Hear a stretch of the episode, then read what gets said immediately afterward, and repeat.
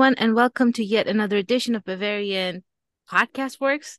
You're here with me, Samrin, and Marcus today. So, Marcus, how's your day going? How's life treating you? How are you dealing with the big news coming out of Bayern this week? Hello, everyone. Uh, thank you, Samrin, for the introduction. Uh, doing good. Um, have had a few days to uh, melt what arguably was for me the most surprised I've ever been at a uh, manager firing situation at Bayern Munich. Um, it took me, like most people, I think, uh, very by surprise. Um, and yeah, ready to talk about it, ready to share my feelings. Um, yeah, rainy afternoon where I am, so can't think of a better day to to do a podcast. You know, that's that's perfect. It was raining here yesterday and it's bright and sunny here today, but well, I miss the rain. So, speaking of rain and snow and skiing, uh Julian Nagelsmann was sacked as we know this week and um he found out from the media before he did from Bayern while he was on a skiing trip.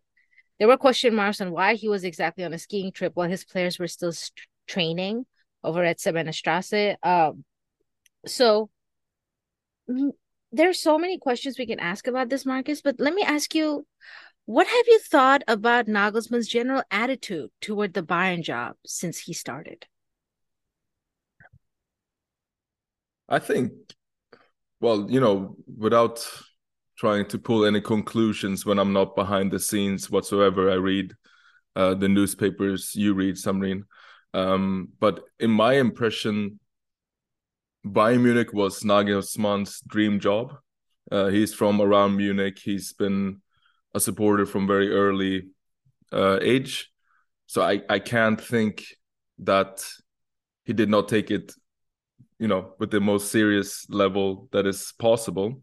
Um, I think yes, he is a bit flashy, so to say. Like I do not approve of his fashion uh, sense, but then again, I have no fashion sense, so I can't really comment on that. Um, but I think, yeah, because he is so young, because he is kind of like a a modern coach. Maybe uh, some people think that he hasn't taken the job, you know, with the the seriousness that it deserves. But I think, I think yes, you know, he he brought on his own flair to the job, and I think I shouldn't really judge that, so to say. What, what do you think? you know, for me, I didn't have. I didn't think commitment to the job was necessarily a problem, especially because he was a boyhood fan and he's from Bavaria.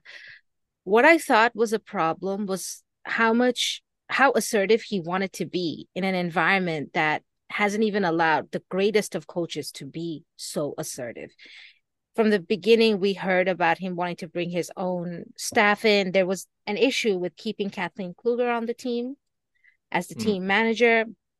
Uh, she stayed because everyone at bayern loves her and wanted to stay but he had wanted to bring his own guy in then the Tapalovic sacking in January when Neuer uh, had the skiing accident was another move by it, it, I can't say again. I also don't know what happens behind the scenes that this was a Nagelsmann driven move but it did catch everyone by surprise. There's no secret that there were tensions between him and Robert Lewandowski, although Lewandowski is a character of his own. So uh, that might have eventually led to Lewandowski almost forcing himself out of the club. He was going to be out of contract pretty soon, but still. So that's where I thought the problems started. But I also want to ask you about what you thought about his tactical changes and what you thought about the general consistency of the team under him, Marcus. Do you think Bayern moved forward as a team under Nagelsmann, or do you think we took a step back or stayed the same as we had been under Flick before him? Yeah, good question. Um, I think with these situations, to first answer uh, your very good point, Samrin, uh, with Lewandowski, where I think no one really knows exactly what happened. Apparently, there was there's been rumors that he fell out with Nagelsmann.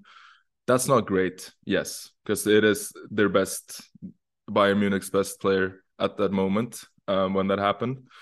Um, I think in terms of tactics, I thought I thought Nagelsmann joined at a interesting moment in Bayern Munich. Um, I think it was. I thought it was clear that Bayern were were on a path of kind of remaking the team uh, in in terms of you know players becoming a bit older. Um, there was like a generation shift. I I felt, and when he was appointed, and he you know you spent twenty five million on a coach, I think it's fair to ex- to expect some certain you know uh, ideas that are you know not part of Bayern Munich uh, like that came from Nagelsmann. Um, I think it's fair to for him to wanting his best staff available, the the uh, the personnel he thinks can fulfill his vision. Uh, however, tactics wise, I think I think Bayern uh, played well. I mean, that's the the main thing why why he was sacked. I'm quite surprised that because yes, Leverkusen was strange uh, to change uh, three players in halftime when you're up one 0 It doesn't happen every day. Um, but then again, I think Bayern when they played against uh, Paris Saint Germain looked very mature. Uh, I think um, Nagelsmann has was able to produce some type of defensive stability at Bayern Munich, uh, something I did not always see with Flick either. I thought Flick was a fantastic coach. Uh, however, the defensive stability at sometimes were lacking. Um, and I, I, think Nagelsmann, you know, with De Ligt and Upamecano becoming so so good together, was able to provide that defensive stability that's needed to win the to win the champ, uh, Champions League. Um, where I guess where some fans, uh, like some editors here at Bavarian Football Works, uh, did not was not too happy with Nagelsmann. Was I guess the inconsistency, um, you know, the not having a, a fixed lineup for certain games. Um, but again, I cut him some slack there. There was a lot of injuries we had in the start of 2023. Um, and I did not necessarily see the Bayern project under Nagelsmann decreasing heavily even though they have lost a few games in the league. Um, but no, I thought there was really no clear reason why he would be fired based on the pitch type of performances. I'm, happy to to hear your thoughts as well, Samrin. So this is no secret that I'm no fan of Nagelsmann. This has never been a secret. But I think in terms of the defense, when you have Alaba and Boateng always kind of prone to errors and an injury prone Luca Hernandez versus De Ligt and Upamecano, who by the way cost a lot of money. I think the defense was always likely to improve. That being said, the first time that I trusted Nagelsmann to be able to do a good job was probably that PSG second leg. To hold out Mbappe and Messi for as long as Bayern did with virtually no scares except that first half mistake by Yann Sommer. I actually started to have a bit more faith in him. And then came Leverkusen, where I almost felt he didn't put his best team out there. He underestimated Leverkusen a little bit. And look, that can happen. Leverkusen is not having the best of seasons, but they're starting to come up. And I think Leverkusen squad demands respect from any opposition. Uh, that, that doesn't mean that I think Bayern would have won the game with that kind of a performance, even if they had their best 11 out on the pitch but also the inconsistency bothered me not because of the results themselves but because of the inconsistency in personnel. Now, I don't know how much truth there is to this, Marcus, because I probably read the same outlets that you do. But there was apparently tactical confusion on the pitch among the players. And that may mm. have actually led to the substitutions in Leverkusen. So sometimes uh, there was a comment from I think Thomas Muller. I'm completely paraphrasing here from the second against PSG from the first half that the difference mine was much better in the second half than the first, and he said that was because they weren't sure when to press PSG in the first half. Mm. And that to me sounds like something the coach might have should have clarified before the game started. I think Nagelsmann's a really good tactician because we saw many different things that he tried in his time at Bayern, and some things came off really well. I think when you try too many things sometimes they don't work out well. It's the complete opposite of Flick, who did one thing and it either worked or it didn't. Mm. But 99% of the time it worked. Mm. We had a leaky defense, but we also knew how to score like 10 goals per game. So I'm surprised that Bayern didn't let him finish out the season. But ironically, what I think happened was the fear of Villarreal and Borussia Mönchengladbach from the previous season, the 5 0 defeat and the 1 1 draw that led Bayern to exit from the Pokal and the Champions League, caught up with Bayern. Mm. And the recent result against Augsburg, three goals conceded in that game, followed up by this result against Leverkusen, caused enough panic for Kahn and Salihamidzic to say, We've seen enough and we don't think this is going anywhere. Hmm. And also, honestly, I feel Salihamidzic is a bit on the line here too because Nagelsmann was his hiring. And if things went south, people would start talking about him as well. Yeah, yeah. Yeah. So Uh, go ahead. it's very, yeah, it's very interesting with uh, what you say with because I think when uh, we both listened to uh, I Need No Names and uh, Schnitzel's live reaction uh, after the Nagelsmann sacking, and I one thing that struck me was it's well you know with uh, I Need No Name, uh, clear clearly not a big fan of Nagelsmann either, with with Schnitzel being on the opposite. For me, it's it, what struck me when listening to that is it's just two way of thinking in terms of what would what will bring success to Bayern Munich. Um, is it the kind of short term, you know, mentality where you judge? I think every single game, you know, like Bayern is always expected to win every single game, or do you have a mentality that is more towards thinking that a coach should have two or three years um, to come up with his own ideas to, to test the waters of what works and what doesn't um, in order you know to have long-term success right? Um, i think i'm on the the ladder of that. I think i thought it was cool that bayern did um, take a gamble on Nagelsmann, I, I would say, after uh, the lost Flick, because it was such a long term type of um, feeling he got from the club. Uh, Nagelsmann is not the manager that's to be only at Bayern for one or two years. He is a person that that's young, ambitious, and wants to kind of develop his own empire, right? And I think with that, Nagelsmann, he had to try different things. Um, they were not all successful, but in the end of the day, I thought Bayern could win the treble under him. Still, it was still was very much on the cards. Um, so I feel it was, I feel it was wrong to to fire him now. Um, I think it's a bit unfair to also to Tuchel. I the the way I see it, if he doesn't win the treble, the Bayern Munich board has made a a bad gamble. Um, I know that's harsh, but I think the the what ifs will always be there, and I think Nagelsmann technically could have won the treble. He just never got the chance to to fulfill the second season.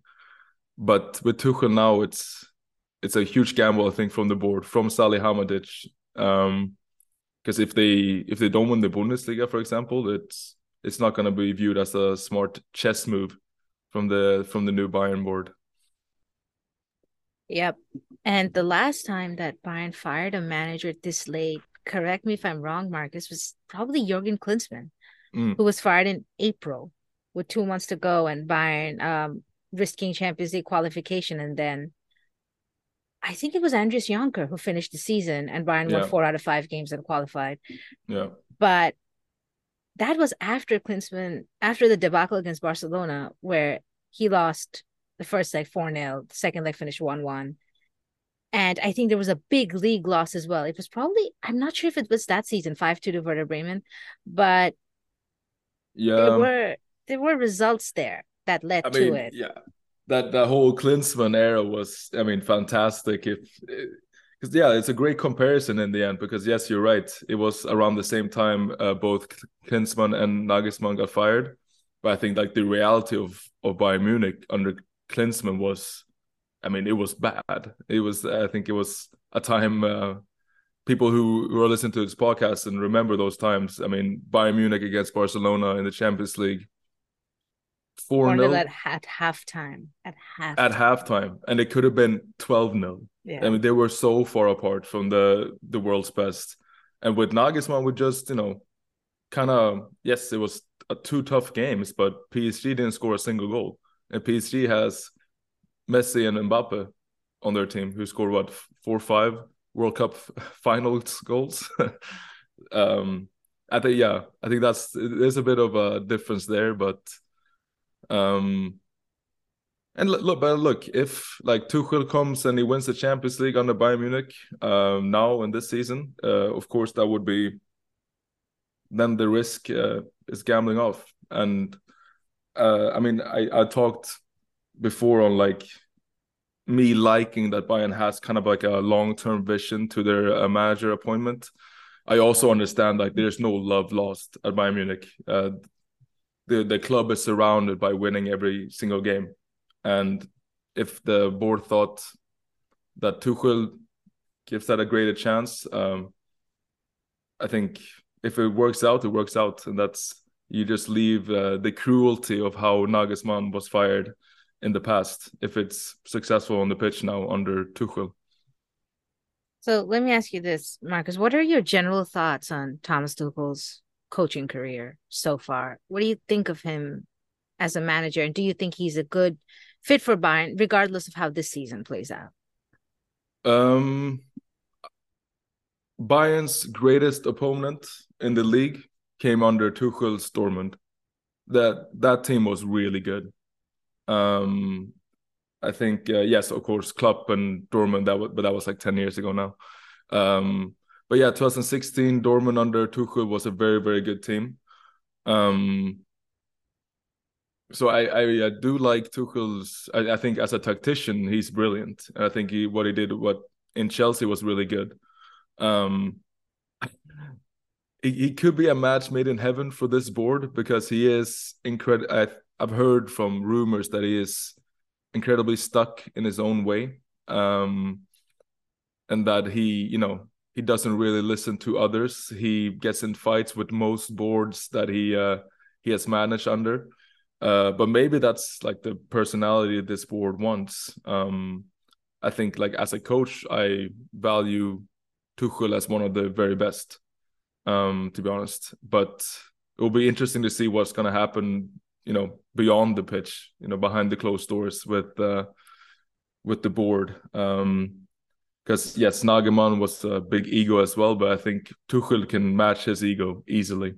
So it'll be fun to see to see what happens both on the pitch and off. Yeah. I think the one thing that Tuchel of course he I also think he's a brilliant tactician like you. I remember his Mainz team and those guys were fun to watch. I think they were like finishing seventh, eighth, like sixth consistently around that time. They were really fun. Um, he made Adam Szalai seem like a brilliant player. So hey, I mean is good, but like not the level that Tuchel made him seem like. So, um, on the board and Tuchel getting along, I almost think Tuchel will do a better job of that than Nagelsmann did because now he's been at Chelsea, a club with massive dysfunction. We all know that he was there when the ownership changes were happening, um, Abramovich to Boehly, and he's been at PSG, which we know is the biggest dumpster fire that there is in the club game. And he famously did not get along with Leonardo, mm. but they reached the Champions League final under him. Yes, they had the luck of the draw, but you still have to get there. Man City sometimes has the luck of the draw and they don't get there. Oh, there's been no coach who's been closer to winning the Champions League with the dumpster fire that is PSG than Tuchel for sure. Yeah, yeah, and uh, they made it to a final before City did, and City is considered to be the better prepared, the more well equipped side of the two. So, and I also think Tuchel knows how to walk into an established club in a way that Nagelsmann did not. I think for Nagelsmann, it should have been probably Leipzig. Uh, it should, probably have been Hoffenheim to Leipzig to maybe somewhere like you know Mainz to a club that's established in a sense that it is a supporter run club and not doesn't have a financial backer where Nagelsmann can quite do everything that he wants to do. Mm. And then maybe the step up to Bayern. I think there was almost a block missing where he comes to a team where his voice isn't as powerful as it yeah. was previously. Yeah, um, and that's the thing. I mean, that's something we've heard from so many other coaches who's been at Bayern Munich is that they are not the most powerful voice, uh, you know, around Säbener Straße and in Munich. Um, and I think, well, I think for many coaches who have you know larger than life persona, I think that could be very tough, like a tough element to handle, uh, as you say. Um, uh, yes, I think you are right that Tuchel is more experienced. He's been around, you know, the divas at PSG, and uh, he's been around the dysfunctionality that's happening in Chelsea.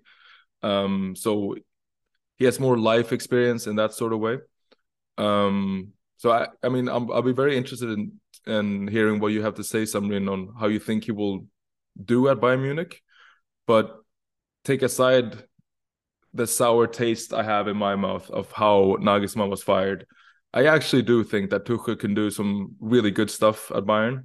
Um, I don't necessarily see it as um, a long term signing uh, of manager, um, but I think I just have to swallow the pill that Bayern Munich is just not that club really. Um, I wish they were. I wish the uh, Bayern had could fulfill the you know the long term mentality they they saw uh, when they hired Julian Nagelsmann. But for now, I think Tuchel, knowing how great of a tactician he is, um, I do think that it could be a very good short term uh, decision. I'm inclined to agree there. And also, if he actually makes it last two and a half years at Bayern, he'll be like the second longest coach in the past decade that the club has had. Mm-hmm. So, you know, that would be that would actually be an achievement. Um, I think he can actually get more out of this team than Nagelsmann could because I think he walks in with a sense of respect, of commanding respect that Nagelsmann didn't necessarily. Mm. Players like, you know, the established guys, Neuer and Muller, who have been around for a long time, by now, Kim and Goretzka, they know that the, here's a proven winner walking into the dressing room, and that pretty much automatically commands respect. So I also think if there was a guy who could keep Mbappe and Neymar happy together in the same team, mm-hmm. that guy can deal with the Bayern dressing room. I think he will do well when it comes to personalities like Muller and Neuer. And there's a reason why these guys have a massive say at the club that I feel like gets forgotten. Yes, like, you know, no player should be more important than the club, but these guys have been around for a generation Muller's Champions League debut, I think, was under Klinsmann against Sporting Lisbon, two goals in the second, oh, in the first or second leg. It's been a while. And these guys know the club like the back of their hand, and Tuchel would do well to almost rely on them mm. to get that experience, to, to get that understanding of how the club is run. And even if you know, there there will obviously be friction when Neuer comes back because Yann is doing well in goal. And I have a real soft spot for Yann Sommer. Gladbach for so long. But I have hopes that he will get along with everyone. He's gotten, from what I understand, he's gotten Uli Hoeneß's endorsement. That's massive. You need that to make it at Bayern. So it really depends also on how he gets along with Hasan Salihamidzic because Flick didn't really get along well with him yeah. and quit his job over it. Yeah. So that's the one place where I'm a little scared that things might go south. I I have two questions for you. Um, one, do you, well, judging by the reactions after Nagelsmann's firing, um, it was clear that many of the players, at least, did not have any clue that this was going to happen. Do you think that could be a bad thing for the season go- going forward. Um, you know that the players feel that there's no security on like who manages them, um, and like that could be, yeah, a bad thing moving forward for for Tuchel.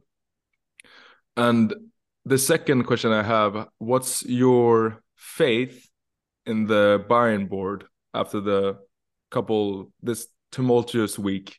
Do you still think that Salihamidzic and Kahn are worthy, you know, uh, people to take over the club after Uli and uh, Karl-Heinz Rummenigge, or is the way that Nagelsmann's firing was handled is that something that worries you uh, moving forward?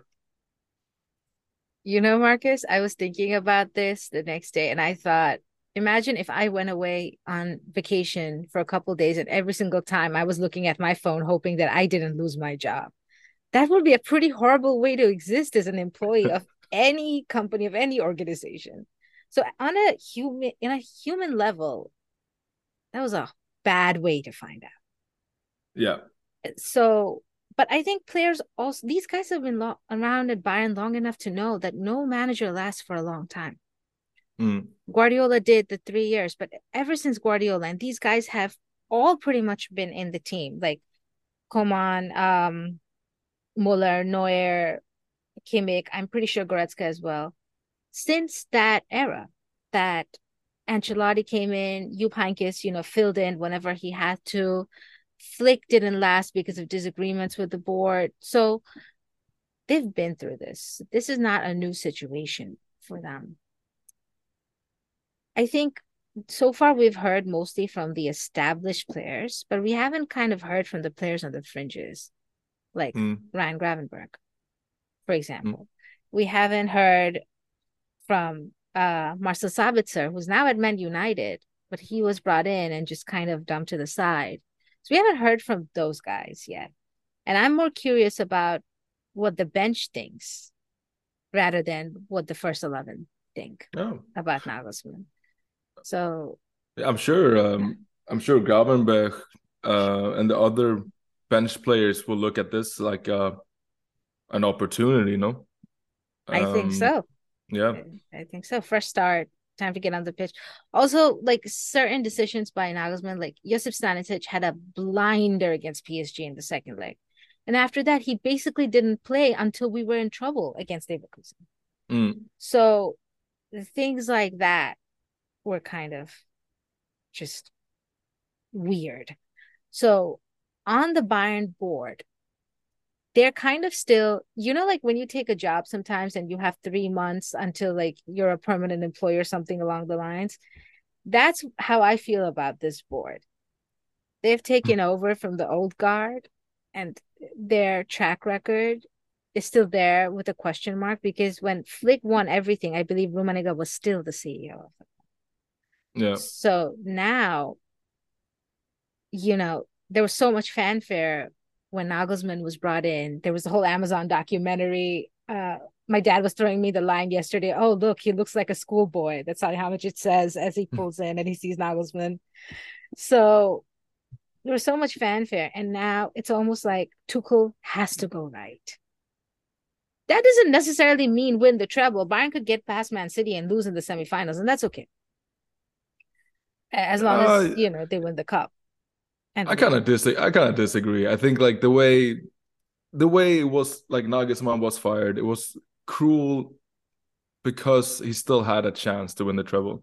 So I think, and I know it's it's unfair to Tuchel, but I think if he doesn't win the treble, the the board will look like they did a bad decision because we will never know. But technically, Nagelsmann could have won the treble.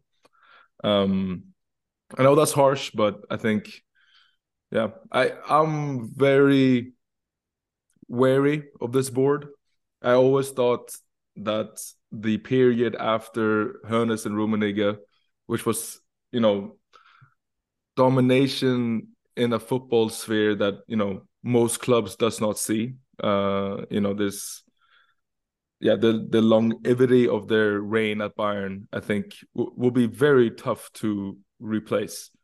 Um, And sure, Salihamidzic and Kahn has done some good things right. However, I think this week was not a good look. It it was not a good look until Tuchel wins the treble. Then it's like the most smart move of the century.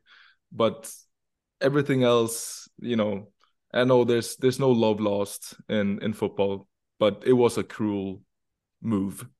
Um, so I'm a bit worried of what's what's Bayern's future under this board is going to look like. Is it going to be a a bunch of panic decisions that are taken, you know, like the one this week, quickly and kind of harshly?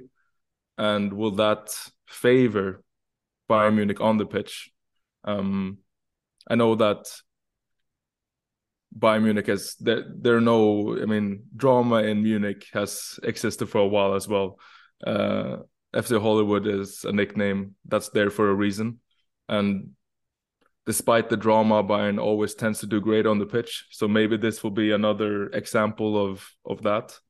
Um, but I yeah, so far I have not been so impressed by by this board, and I think I see a a worrying element going forward. But that's maybe just my pessimist view on it. I mean, I don't think you're wrong, Marcus. But I will remind you that uh, Uli Hoeneß fired Jupp Heynckes in 1991 and went on to regret that decision for yes. a long time and brought him back so many times after that to just be like, I'm sorry, I didn't mean to. Mm-hmm. It just kind of happened. So I'm willing to it listen, it wasn't it didn't happen the right way. Things like this don't happen at Bayern Munich where the manager finds out after the whole world has found out. It it doesn't go down like this. At the same time, let's give them this one. They're still very new at the job. I feel for Nagelsmann, but uh, you know, maybe a, the Spurs job will open up soon. he'll be there.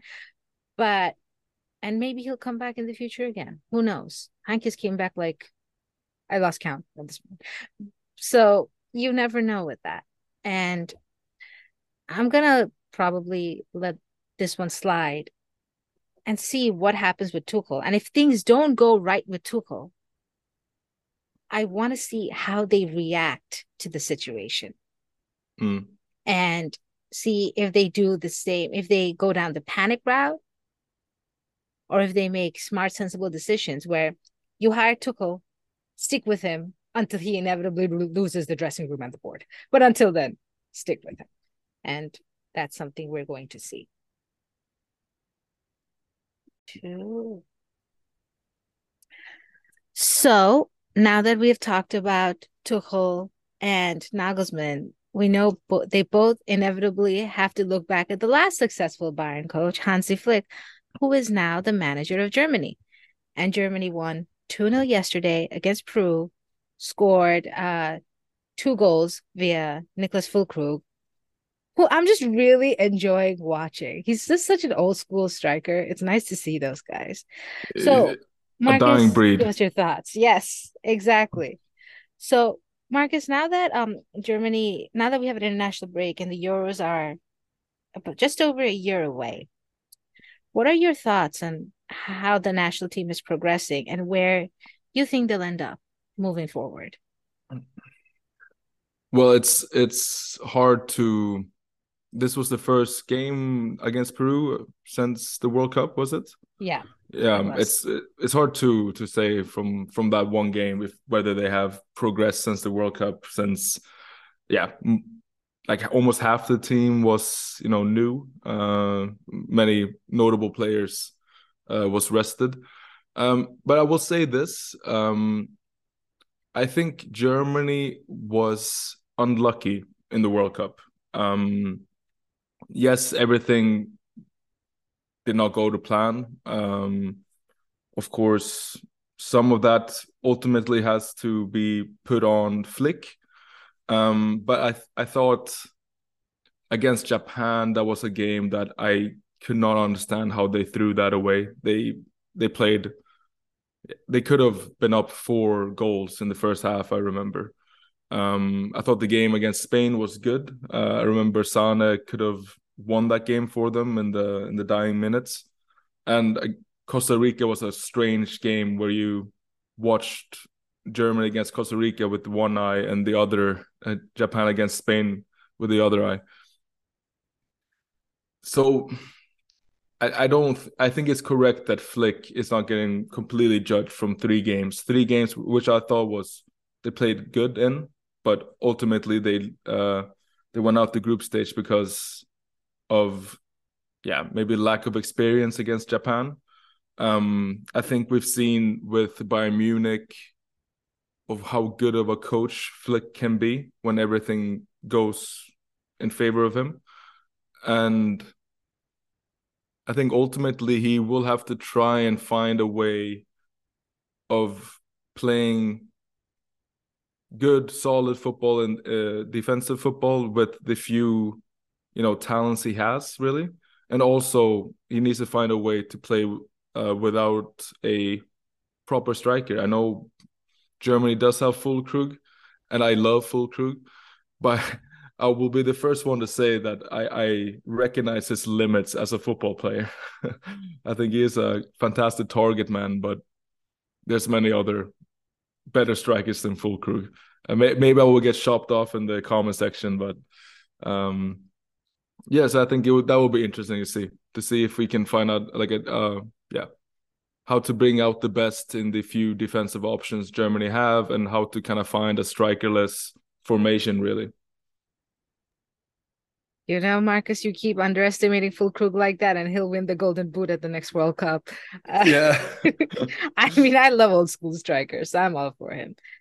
But also, um, it, it's almost sad that guys like Borna Sosa and Stanisic cannot represent Germany. They would have been eligible to. Germany could do with as many defensive options as needed. But I agree with you. Now that I look back on the World Cup, I remember seeing this insane stat where the team with the highest XG by a country mile in the group stages was Germany.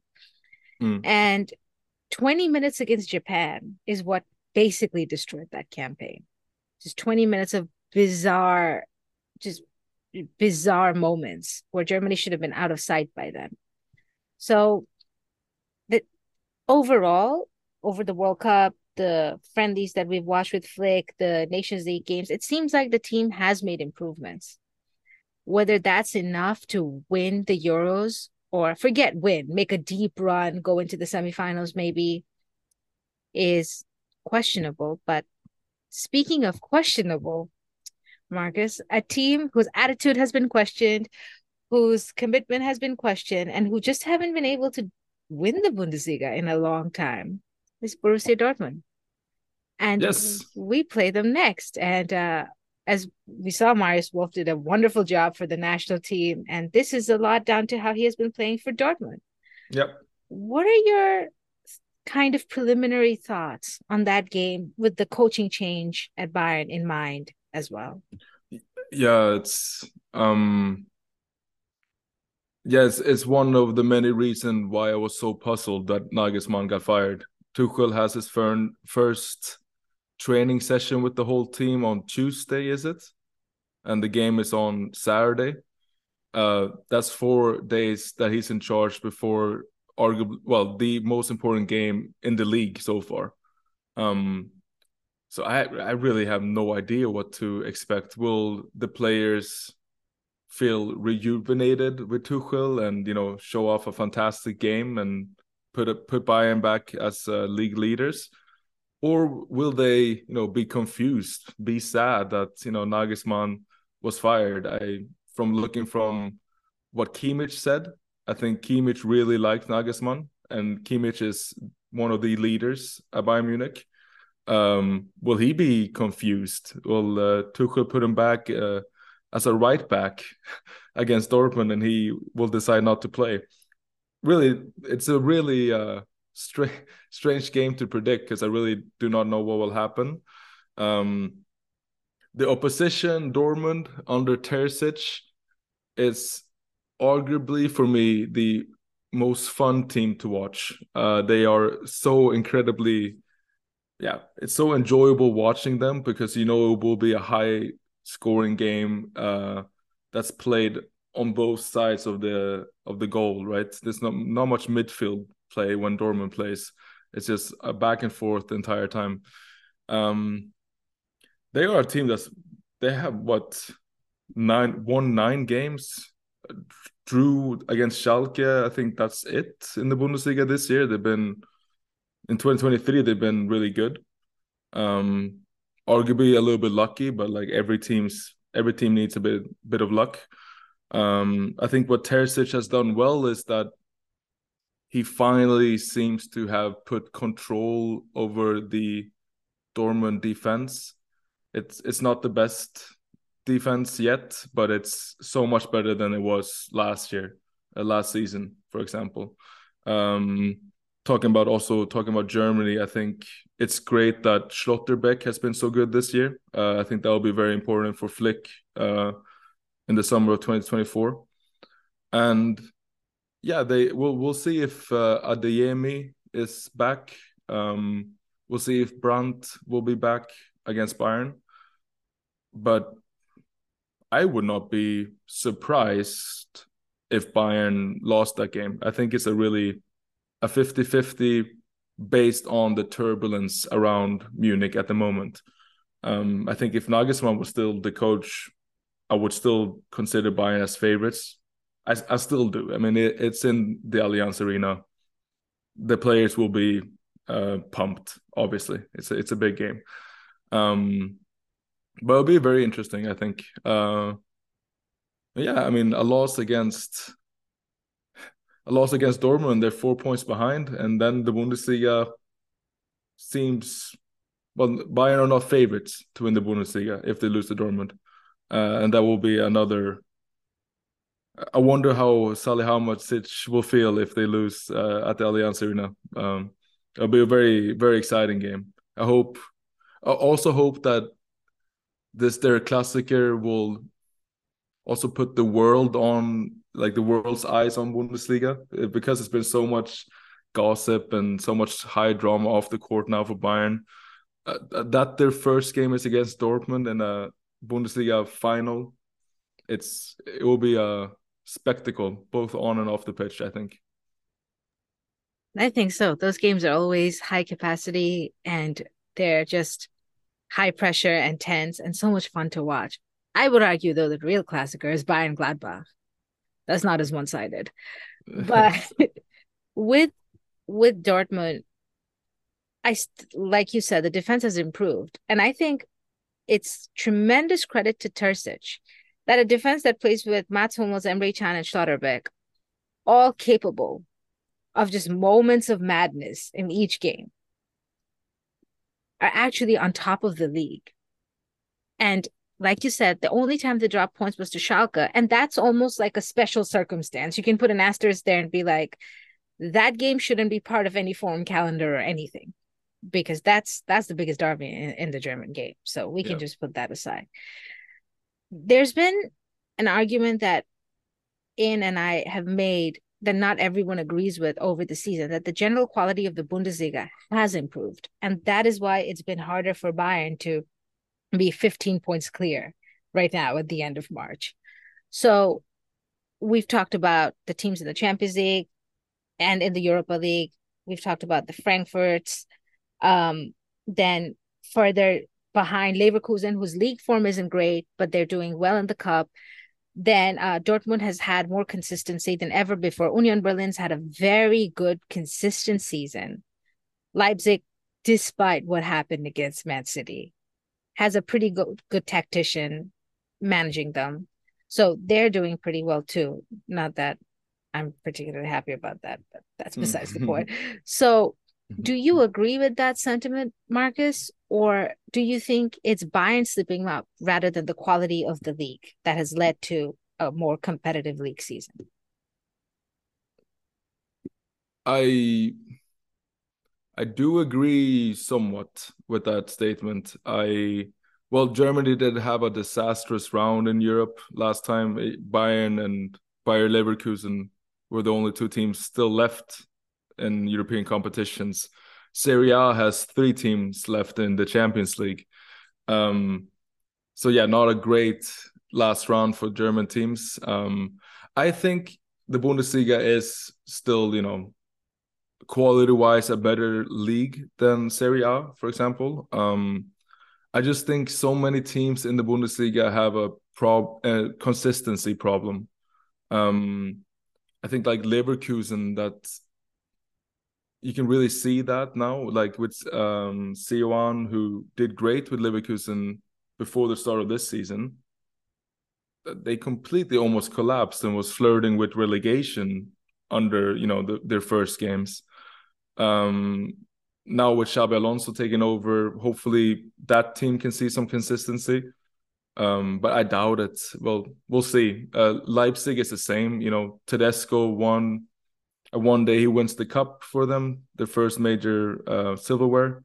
Um, and then yeah, the start of this season they were terrible as well. And Marco Rose, he's done decent so far. I think I will uh, I'm looking forward to see him in his first full season uh, next season for Leipzig. But they did lose seven 0 to City, and it's just that that game for me was what what it was a sign that Germany is still behind Premier League. You know, it, it was really men against boys. I think that game.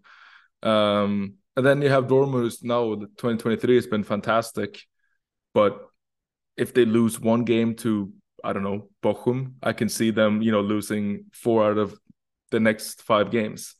Um, the only consistent team in Germany is Bayern Munich, and I think that's the major problem that we see now in Germany is that talent wise, I think Germany is really good. It's up there as one of the best leagues in the world in terms of producing talents.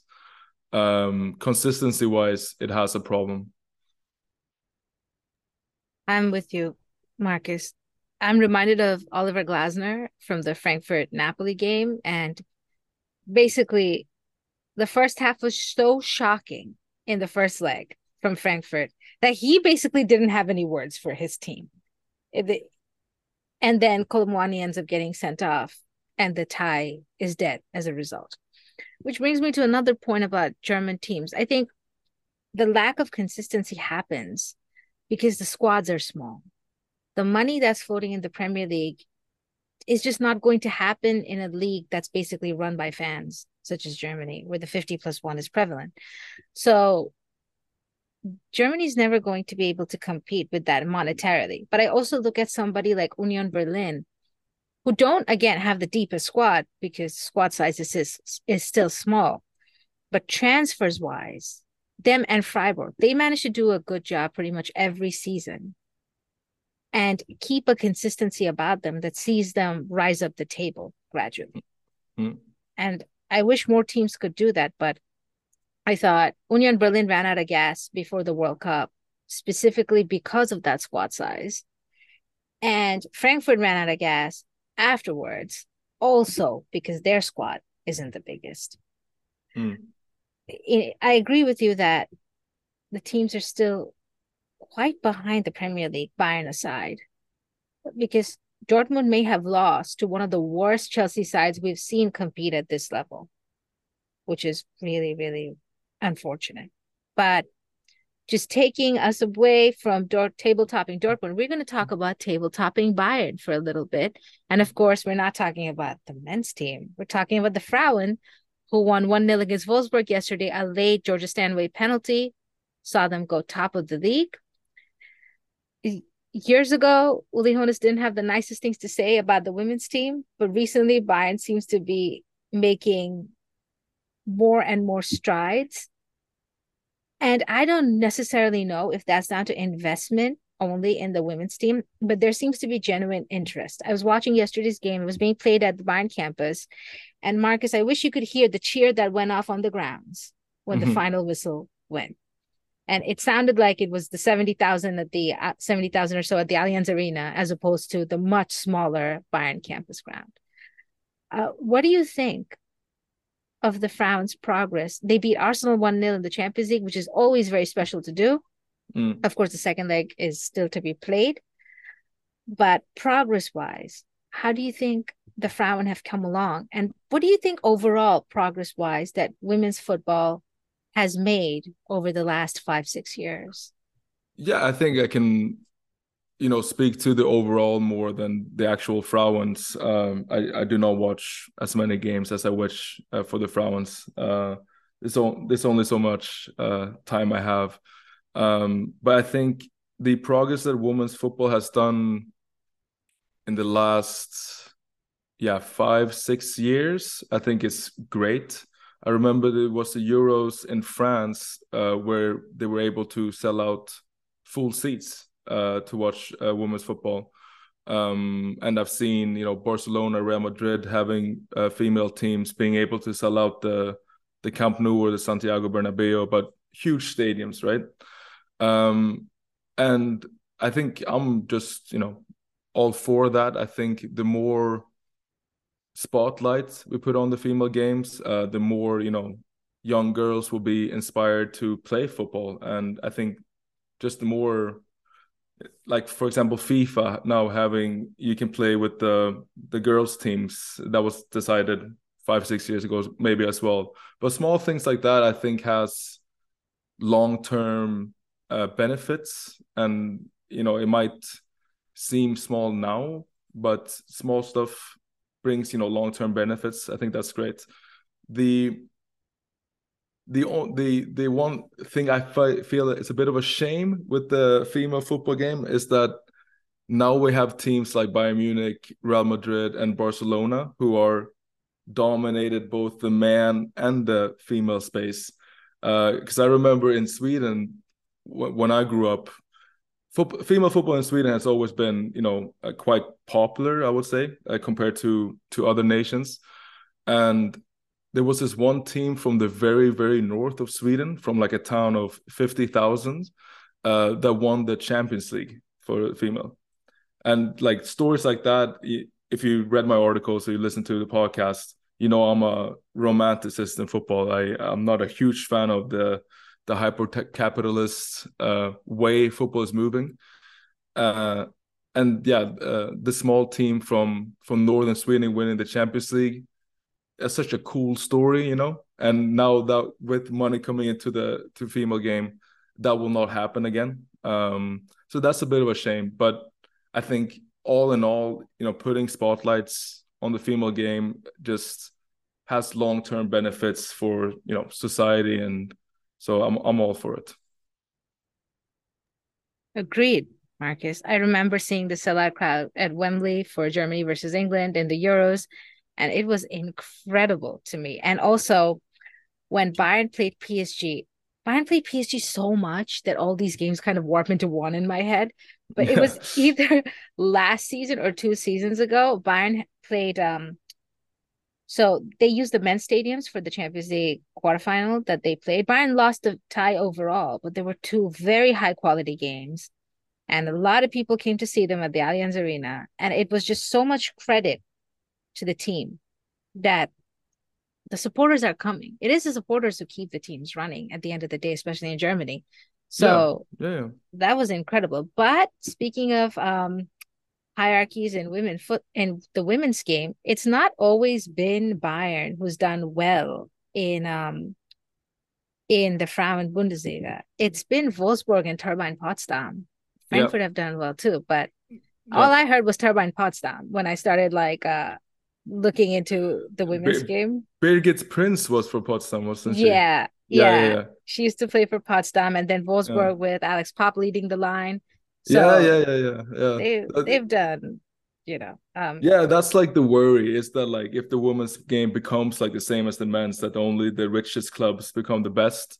That's the only shame I have when you know we talk about the progression of female football, but I mean, it's just one small uh, con, right? In in a lot of pros.